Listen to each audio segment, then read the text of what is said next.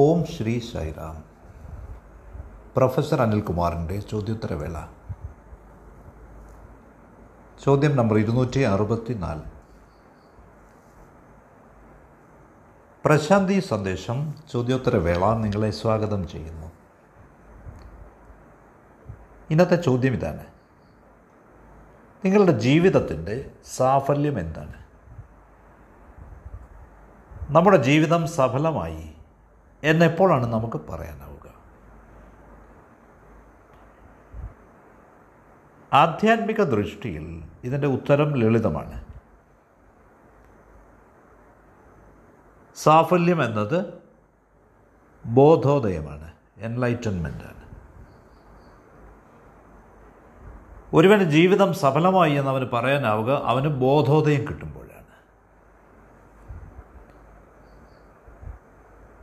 ബോധോദയമില്ലാതെ enlightenment ഇല്ലാതെ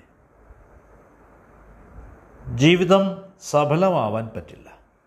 മറ്റു വാക്കുകളിൽ പറഞ്ഞാൽ ഈ സാഫല്യവും ബോധോദയവും ഫുൾഫിൽമെന്റും എൻലൈറ്റൻമെന്റും ഒരേ കാര്യമാണ്. ബോധോദയം ലഭിക്കാനായി പ്രശ്നമൊന്നുമില്ല. ജീവിതത്തിലെ ഏറ്റവും പ്രയാസം കുറഞ്ഞ കാര്യമാണത്. അതിന്റെ ലളിതമായ കാരണം എന്തെന്നാൽ അത് നിങ്ങളുടെ പ്രകൃതമാകുന്നു. ഇറ്റ് ഈസ് യുവർ നേച്ചർ കാരണം ബോധോദയത്തോടെയാണ് നിങ്ങൾ ജനിച്ചിരിക്കുന്നത് തന്നെ. അത് ഓർത്തെടുക്കാൻ സഹായിച്ചാൽ മതി സ്വയം. കാരണം അതൊരു അച്ചീവ്മെന്റ് അല്ല നേട്ടമല്ല. അത് സ്മരണയുടെ കാര്യം മാത്രമാണ്. It is only a matter of remembering ഒരിക്കലൊരു പ്രായം ചെന്ന രാജാവ് തന്റെ പിൻഗാമിയെ എങ്ങനെ തിരഞ്ഞെടുക്കണം ആരെ തിരഞ്ഞെടുക്കണം എന്ന് ചിന്താക്കുഴപ്പത്തിലായി. അദ്ദേഹത്തിനൊരു മകനുണ്ടായിരുന്നു പക്ഷേ മറ്റു പല അച്ഛന്മാരെയും പോലെ തന്റെ പുത്രന് എന്തെങ്കിലും ചെയ്യാൻ കഴിവുണ്ടെന്ന് അദ്ദേഹവും വിശ്വസിച്ചില്ല. അപ്പോൾ അദ്ദേഹം എന്താണ് ചെയ്യേണ്ടതെന്ന് തന്റെ ഗുരുവിനോട് ചോദിച്ചു. അപ്പോൾ മാസ്റ്റർ പറഞ്ഞു ഈ ചോദ്യം നിന്റെ പുത്രനെ പറ്റിയല്ല ചോദ്യം നിന്നെ പറ്റിയാണ്. അവന് കഴിവുണ്ടെന്ന് നിന്നെ എങ്ങനെ ബോധ്യപ്പെടുത്താനാണ് എന്നതാണ് പ്രശ്നം. അപ്പോൾ ഈ കാര്യം ചെയ്യൂ. നീ അവനെ ഉപേക്ഷിക്കുക. അവനെ രാജ്യത്തിന് പുറത്താക്കുക. എന്നിട്ട് അവനോട് പറയണം ഇന്നു മുതൽക്ക് എനിക്ക് നിന്നെക്കൊണ്ട് യാതൊരു കാര്യവുമില്ല. ഇങ്ങനെ. അപ്പോൾ അച്ഛൻ പറഞ്ഞു ഇത് എന്റെ പാവം പയ്യന് താങ്ങാനാവുന്നതിലും അധികമായിരിക്കും. അപ്പോൾ ഗുരു പറഞ്ഞു എന്റെ ഉപദേശം അനുസരിക്കണമെന്ന് നിനക്കുണ്ടെങ്കിൽ ഇത് ചെയ്യുക. അപ്പോൾ മകൻ രാജ്യത്തിന് പുറത്താക്കപ്പെട്ടു. ഇനി മുതൽ നീ രാജകുമാരനല്ല എന്ന് അവനോട് പറഞ്ഞു. അപ്പോൾ അവന് സ്വന്തം ജീവിതം സ്വയം നോക്കണം. അവനൊരു ഭിക്ഷക്കാരനായി. എന്തുകൊണ്ടെന്നാൽ ഒരുവൻ രാജാവായി ജനിച്ചിട്ട് അവന്റെ സാമ്രാജ്യം നഷ്ടമായാൽ അവന് പിന്നെ അറിയാവുന്ന ആകെ ഒരു തൊഴിലെന്ന് പറയുന്നത് ഈ ഭിക്ഷക്കാരന്റേതാണ്. അവന് മറ്റൊന്നും ചെയ്യാൻ അറിയില്ല. ഒരു തൊഴിലും അറിയില്ല. അവന് ഒരു കലയും അറിയില്ല.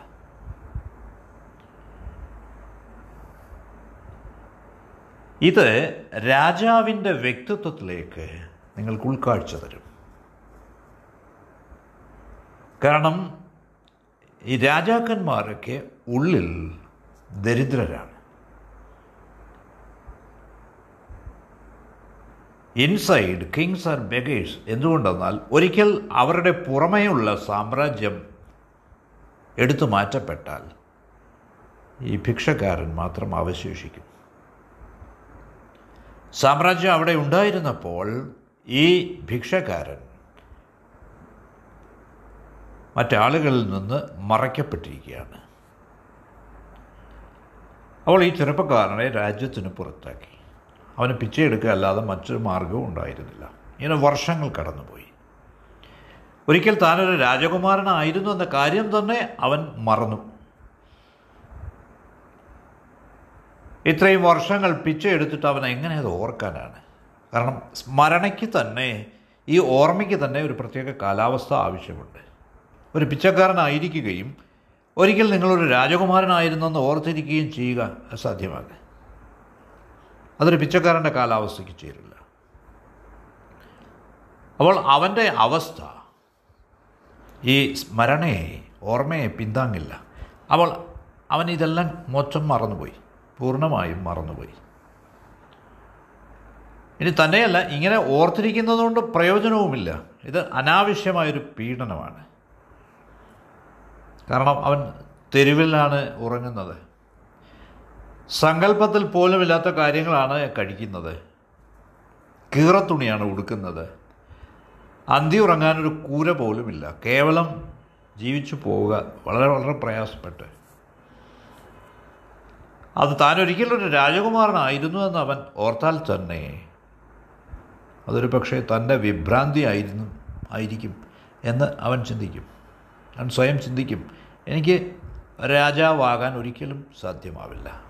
അപ്പോൾ അത് കേവലം ഒരു കിനാവായിരുന്നിരിക്കണം. സ്വപ്നമായിരുന്നിരിക്കണം. ഞാൻ കിനാവ് കണ്ടതായിരിക്കും. ഒരു പക്ഷേ എന്റെ സങ്കല്പ ഭാവനയായിരുന്നിരിക്കും അത്.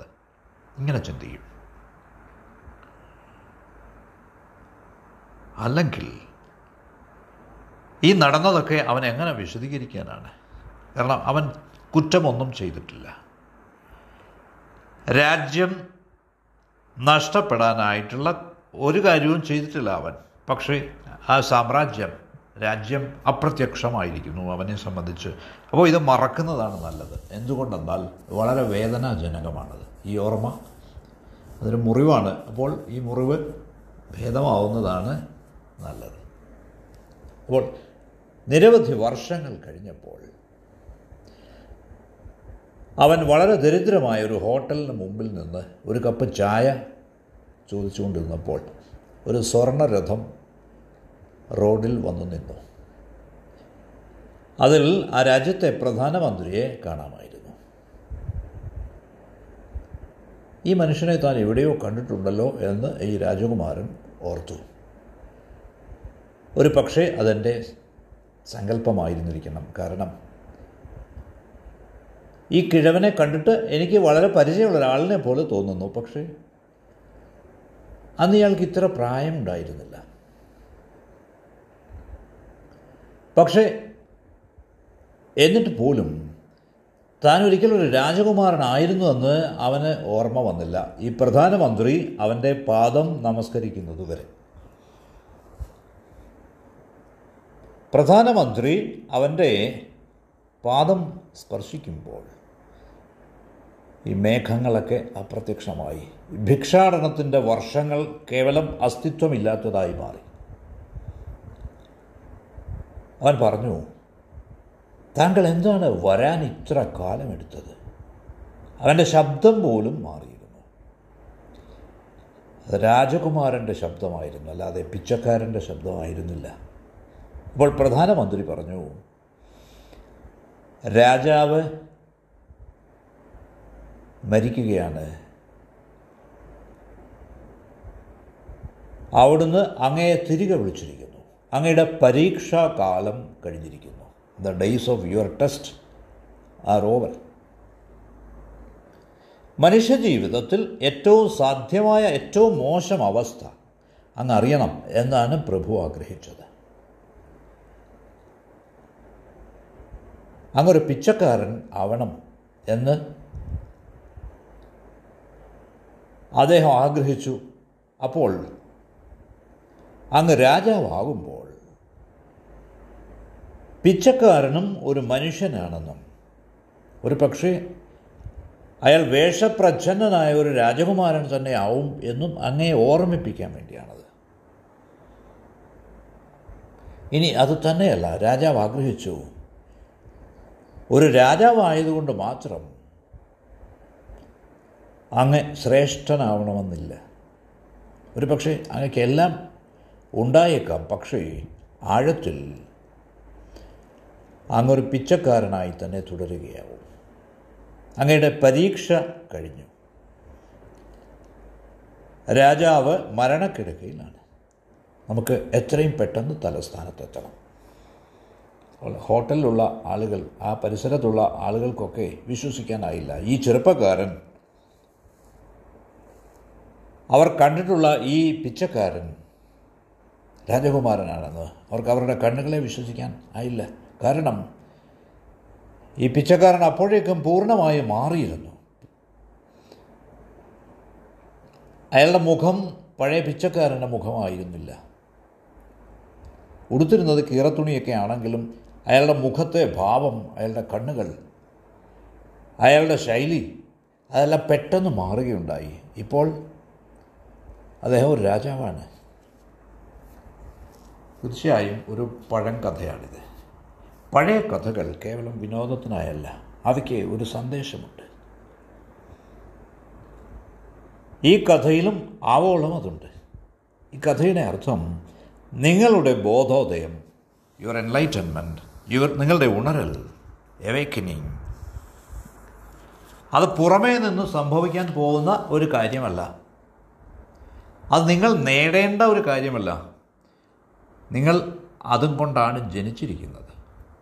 പക്ഷേ നിങ്ങൾ പിച്ചക്കാർക്കിടയിലാണ് ജനിച്ചിരിക്കുന്നത്. നിങ്ങൾ ചുറ്റും പിച്ചക്കാരെ കാണുന്നതുകൊണ്ട് നിങ്ങൾ അവരെ അനുകരിക്കുകയാണ്. You have been imitating those beggars നിങ്ങൾ പിച്ചക്കാരനായിരിക്കുന്നത് ഒരു അനുകരണമാണ് ഇമിറ്റേഷനാണ് അവൾ നിങ്ങൾക്ക് ബോധോദയം കിട്ടുക എന്നത് അതൊരു നേട്ടമല്ല. അത് കേവലം ഒരു റിമംബ്രൻസ് മാത്രമാണ്. സ്മരണ മാത്രമാണ്. ധ്യാനം എന്ന കല പൂർണമായും the whole art of meditation എന്നത് നിങ്ങൾ ആരാണെന്ന ഓർമ്മയുടെ കലയാണ്. Art of remembering who you are നിങ്ങൾ ആര് എന്ന് അറിയാത്തിടത്തോളം ഈ സാഫല്യം ഫുൾഫിൽമെന്റ് ഒരിക്കലും സംഭവിക്കില്ല. നിങ്ങളുടെ ആഴത്തിൽ നിങ്ങളുടെ കേന്ദ്രത്തിൽ അജ്ഞതയും അന്ധകാരവും ഉണ്ടെങ്കിൽ എങ്ങനെ നിങ്ങൾക്ക് സാഫല്യം ലഭിക്കാനാണ്? നിങ്ങൾക്ക് സ്വയം അറിയില്ലെങ്കിൽ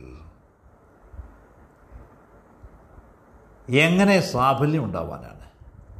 അപ്പോൾ ഈ സാഫല്യം നേടാൻ തൃപ്തി നേടാൻ അടിസ്ഥാനപരമായ ആവശ്യകത എന്നത് ഈ ഓർക്കലാണ്. ടു റിമെമ്പർ ഈ സ്മരണ എന്ന ചമൽക്കാരം എങ്ങനെയെന്നാൽ നിങ്ങൾ സ്വയം ഓർക്കുമ്പോൾ ആ നിമിഷം സന്തുഷ്ടിയും സാഫല്യവും ഒരുമിച്ച് വരുന്നു. നിങ്ങളുടെ ഭാഗത്തു നിന്ന് പ്രത്യേക ശ്രമം ഇല്ലാതെ. കാരണം അവ ബോധോദയത്തിന്റെ പൂക്കളാവുന്നു. ഫ്ലവേഴ്സ് ഓഫ് യുവർ എൻലൈറ്റൻമെന്റ് നിങ്ങളുടെ സ്മരണയുടെ പൂക്കളാവുന്നു.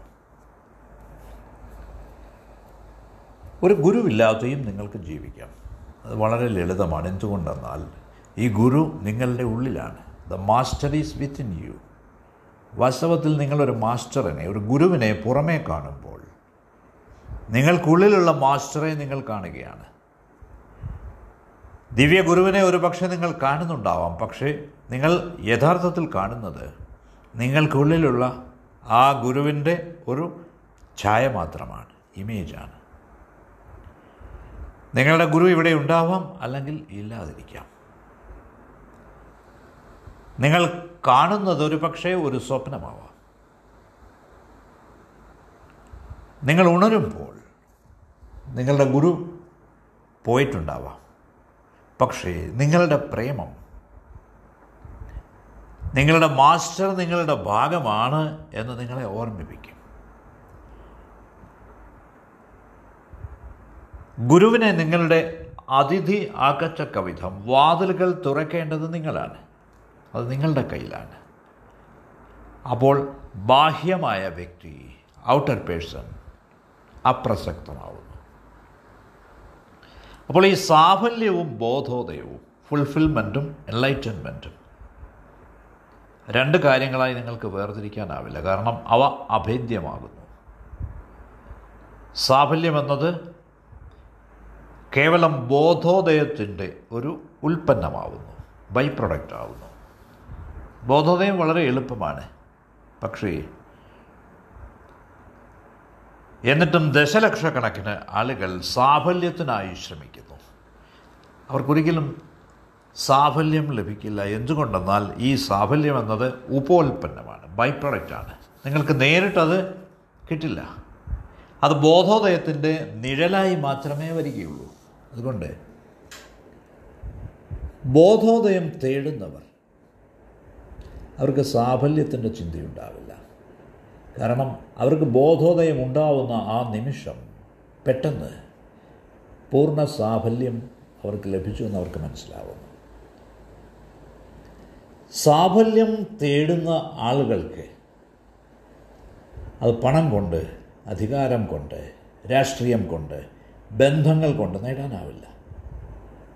അവരെല്ലായിടത്തും ഈ ഫുൾഫിൽമെന്റിനായി തിരഞ്ഞു നടക്കും. പക്ഷേ എല്ലായിടത്തും അവർക്ക് നിരാശയായിരിക്കും. ലഭിക്കുക.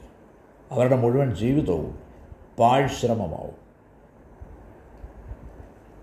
അവർ സാഫല്യത്തിനായി ആഗ്രഹിക്കുന്നുവെങ്കിലും അവർ നിരാശരാവും. എന്തുകൊണ്ടെന്നാൽ വളരെ ലളിതമായൊരു കാര്യം അവർ മറന്നുപോയിരിക്കുന്നു. ഈ ഫുൾഫിൽമെന്റ് സാഫല്യം എന്നത് നേരിട്ട് ലഭിക്കുന്ന ഒന്നല്ല അതൊരു ബൈ പ്രൊഡക്റ്റാണ് ഉപോൽപ്പന്നമാണ്.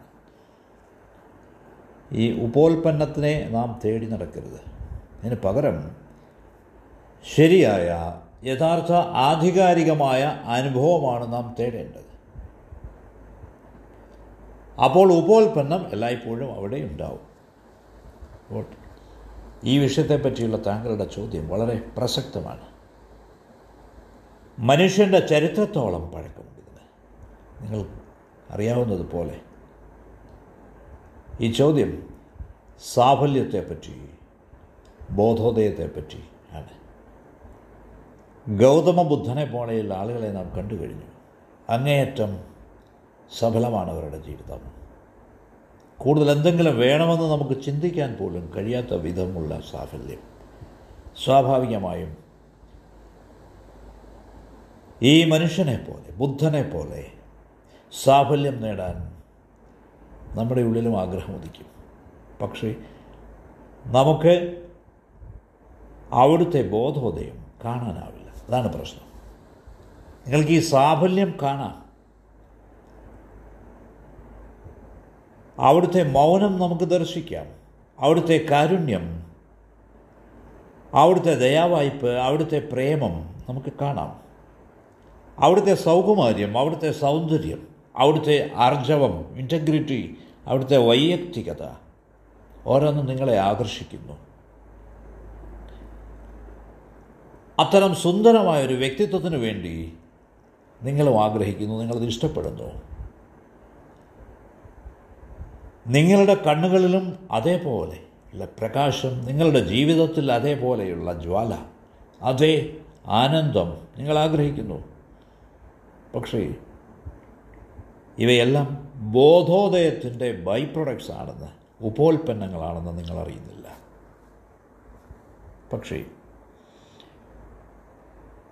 നിങ്ങൾ അവയെ തേടി നടന്നാൽ നിങ്ങൾ തെറ്റായ മാർഗത്തിലാണ് സഞ്ചരിക്കുന്നത്. ഒരിക്കലും ഈ കാര്യങ്ങൾ നിങ്ങൾക്ക് കണ്ടെത്താനാവില്ല. കാരണം നിങ്ങൾ നിരാശനാവും. കാരണം ഇതൊക്കെ അദ്ദേഹത്തിന് സംഭവിച്ചത് അദ്ദേഹത്തിന്റെ അവബോധം കാരണമാണ് അവയർനെസ് കാരണമാണ്. അവിടുന്ന് കേവല പ്രജ്ഞയായി തീർന്നതാണ്.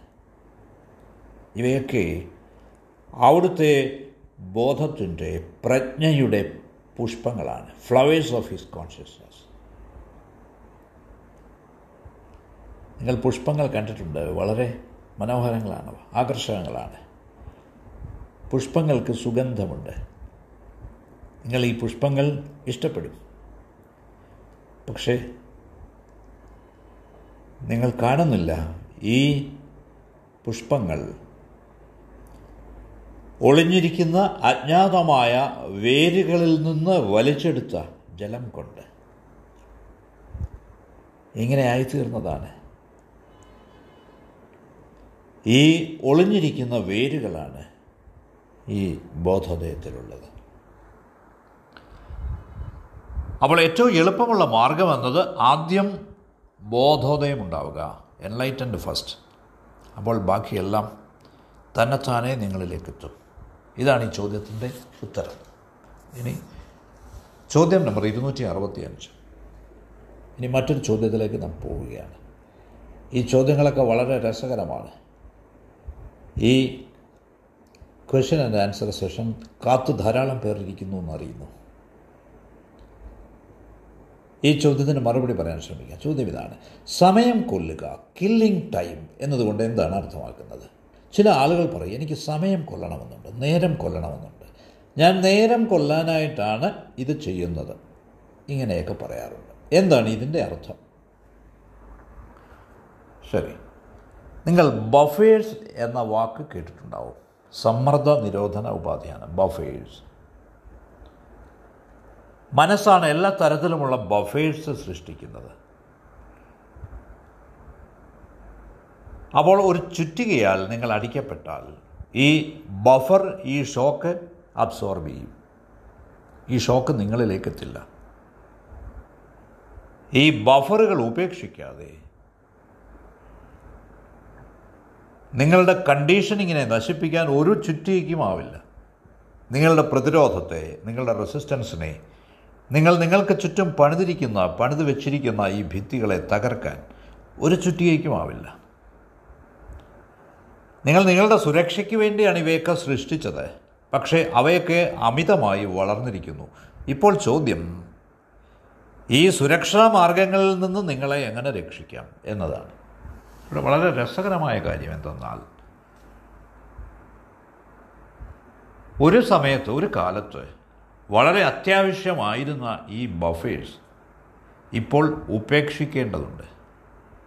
ഇതിന് ജാഗ്രത അലർട്ട്നെസ് ആവശ്യമാണ്. ഇത് വളരെ രസകരമായ പോയിന്റാണ് മനുഷ്യർ ബഫേഴ്സ് സൃഷ്ടിക്കുന്നത് അവനവനെ തന്നെ നിരന്തരം ആക്രമിക്കുന്ന അവന്റെ അറിവില്ലാതെ. ചിന്തകൾ അവനെ ആക്രമിക്കുന്നു. ചിന്ത ചുറ്റിനും ചിന്ത തരംഗങ്ങളാണ് അവനെ ആക്രമിക്കുന്നത്. ഇതിൽ നിന്നൊക്കെ രക്ഷപ്പെടാനാണ് ബഫേഴ്സ് സൃഷ്ടിക്കുന്നത് മനുഷ്യർ. നിങ്ങളെ അടുത്തിരിക്കുന്ന എല്ലാവരും ശരിക്കും നിങ്ങളുടെ നേരെ ചിന്താ തരംഗങ്ങൾ പ്രക്ഷേപിക്കുകയാണ്. ഇതൊരു പ്രക്ഷേപണ നിലയം പോലെയാണ്. റേഡിയോ സ്റ്റേഷൻ ബ്രോഡ്കാസ്റ്റിംഗ് സ്റ്റേഷൻ പോലെയാണ് ഓരോരുത്തരും. നിങ്ങൾക്കത് കേൾക്കാനാവില്ല. കാരണം ഈ ആൾ ഉച്ചത്തിൽ വിളിച്ചു പറയില്ല. പക്ഷേ ഈ ചിന്തകൾ ഈ തരംഗങ്ങൾ ഈ തരംഗങ്ങൾ അവയ്ക്കൊപ്പം ചിന്തകളെ നിങ്ങളുടെ നേരെ വഹിച്ചു കൊണ്ടുവരുന്നു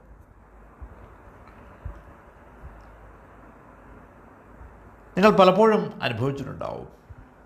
നിങ്ങൾ ചിന്തിച്ചുകൊണ്ടിരിക്കുകയാണ്. പെട്ടെന്നൊരു ചിന്ത നിങ്ങളിലേക്ക് വരുന്നു. എന്തുകൊണ്ടാണ് ഈ നിമിഷം ഈ ചിന്ത നിങ്ങളിലേക്ക് വന്നതെന്ന് നിങ്ങൾക്കറിയില്ല. ഒരു പക്ഷേ അത് നിങ്ങളുടെ ചിന്തയേ ആവില്ല. നിങ്ങളുടെ അടുത്തിരിക്കുന്ന ആളിന്റെ ചിന്തയാവാം. ഇത് റേഡിയോ തരംഗങ്ങൾ പോലെയാണ്. സന്ദേശവാഹികളായ അവ ഇങ്ങനെ പ്രസരിക്കുകയാണ്. പക്ഷേ നിങ്ങൾക്കത് കേൾക്കാനാവില്ല. കാരണം കേൾക്കണമെങ്കിൽ നിങ്ങൾക്കൊരു ചെറിയ റിസീവിങ് മെക്കാനിസം വേണം. സ്വീകരണി വേണം. അപ്പോൾ ഈ ചിന്താ തരംഗങ്ങൾ തോട്ട് വേവ്സ് നമുക്ക് നേരെ സഞ്ചരിക്കുന്നുണ്ട്. വളരെ ധനികനായ ഒരു മനുഷ്യൻ എല്ലായ്പ്പോഴും അദ്ദേഹത്തിന്റെ ചെവിയിൽ ഇയർ പ്ലഗ് ധരിച്ചുകൊണ്ട് ഓഫീസിൽ പോകും. നിങ്ങൾ അദ്ദേഹത്തോട് എന്തെങ്കിലും പറഞ്ഞാൽ അദ്ദേഹം ചിരിക്കും. പുഞ്ചിരിക്കും അല്ലെങ്കിൽ ഉറക്കെ ചിരിക്കും അയാൾ ഒന്നും തന്നെ അഭിപ്രായം പറയില്ല. കാരണം ഈ ഇയർ പ്ലഗ് ഉള്ളത് കാരണം.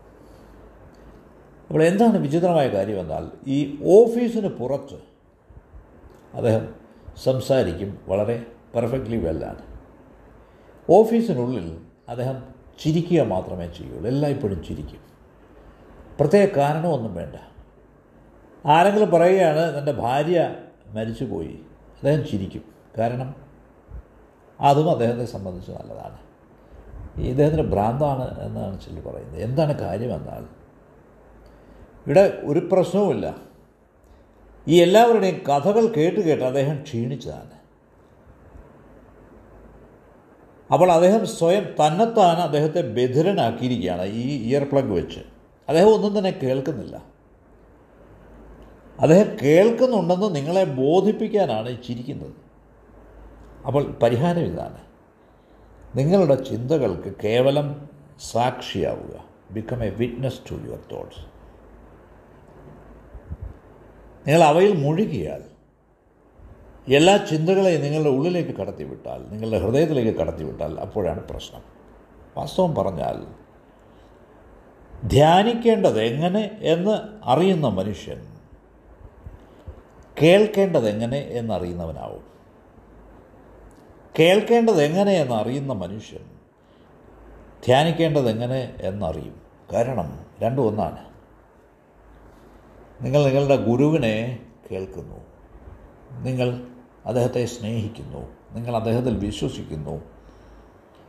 അദ്ദേഹത്തിന്റെ ഓരോ വാക്കും നിങ്ങൾ ഉള്ളിലേക്കെടുക്കുന്നു. വിഴുങ്ങുന്നു. അദ്ദേഹത്തിന്റെ വാക്കുകൾ സ്വീകരിക്കാൻ നിങ്ങൾ വളരെ താല്പര്യപൂർവം ഇരിക്കുന്നു. അപ്പോൾ ഈ ആന്തര ചിന്താ പ്രക്രിയ ഇന്നർ തോട്ട് പ്രോസസ് പെട്ടെന്ന് നിലയ്ക്കുന്നു. ബഫേഴ്സ് ഉപേക്ഷിക്കപ്പെടുന്നു. നിങ്ങൾക്ക് മൗനം നിങ്ങൾ അനുഭവിക്കുന്നു. You feel a new space ഒരു പുതിയ ഇടം നിങ്ങൾ അറിയുന്നു. ഇനി ഇവിടെ വിട്ടു പോകുമ്പോൾ വീണ്ടും പഴയ ഗെയിം തുടങ്ങുന്നു. അപ്പോൾ നിങ്ങൾ ഈ തന്ത്രം മനസ്സിലാക്കണം. ഒരു വൃക്ഷത്തിന്റെ ചുവട്ടിൽ അല്ലെങ്കിൽ നിങ്ങളുടെ ബെഡിൽ കിടക്കയിൽ അല്ലെങ്കിൽ എവിടെയായിരുന്നാലും ഇരുന്നു കൊണ്ട് ഈ ട്രാഫിക്കിന്റെ ശബ്ദം കേൾക്കാൻ ശ്രമിക്കുക.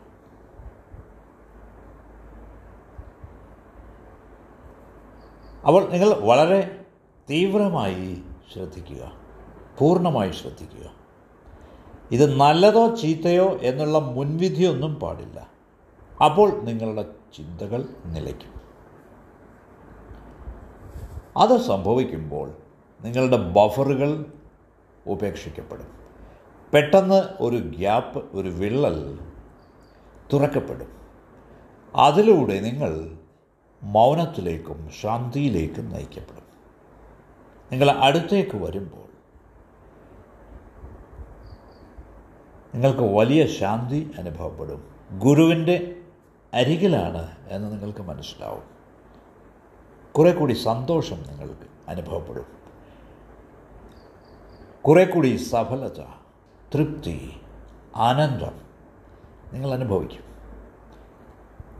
ഒരു പോയിന്റ് എത്തും അപ്പോൾ നിങ്ങൾ നിറയെ ഈ ആനന്ദമായിരിക്കും. നിങ്ങൾ ലോകത്തിന് മുഴുവൻ ഈ ആനന്ദം പകർന്നാലും ഈ ആനന്ദം അവിടെ തന്നെ അവശേഷിക്കും. അതുകൊണ്ടാണ് ഒരു ഉപനിഷത്ത് പറയുന്നത് പൂർണത്തിൽ നിന്ന് പൂർണം മാറ്റിയാലും പൂർണം അവശേഷിക്കുന്നു എന്ന്.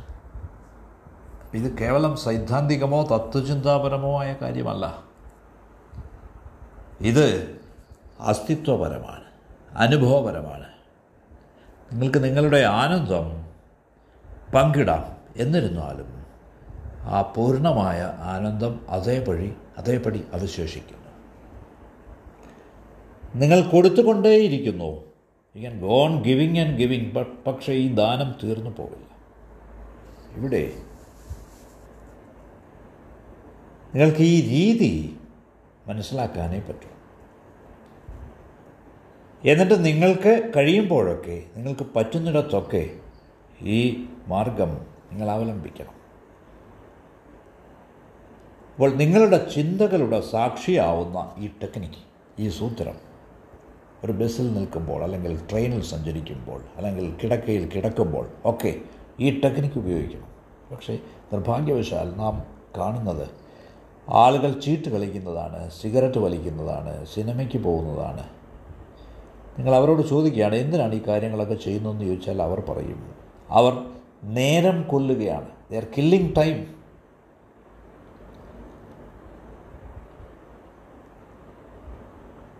നേരം കൊല്ലാനായി ആളുകൾക്ക് ധാരാളം സമയമുണ്ട്. കാരണം ഇതെങ്ങനെ ഉപയോഗിക്കണമെന്ന് അവർക്കറിയില്ല ഈ നേരത്തെ. ദയവായി നിങ്ങൾ കൊല്ലാൻ ആഗ്രഹിക്കുന്ന ഈ നിമിഷങ്ങളിൽ ധ്യാനത്തിന് വേണ്ടി ചെലവഴിക്കുക. നിങ്ങൾ നിങ്ങളുടെ ജീവിതത്തിൽ മറ്റൊരു മാറ്റവും എങ്കിൽ ആവശ്യമില്ല. ദയവ് ചെയ്ത് സമയത്തെ കൊല്ലാതിരിക്കുക. ഇന്നുവരെ നിങ്ങൾ കൊന്നുകൊണ്ടിരുന്ന ഈ സമയം ആ സമയം നിങ്ങളെ കൊല്ലാനായി ഉപയോഗിക്കുക. നിങ്ങളുടെ ഈഗോയെ കൊല്ലാനായി. Let the time kill you നിങ്ങൾക്ക് നന്ദി. നമുക്ക് വീണ്ടും കാണാം. സായിരാം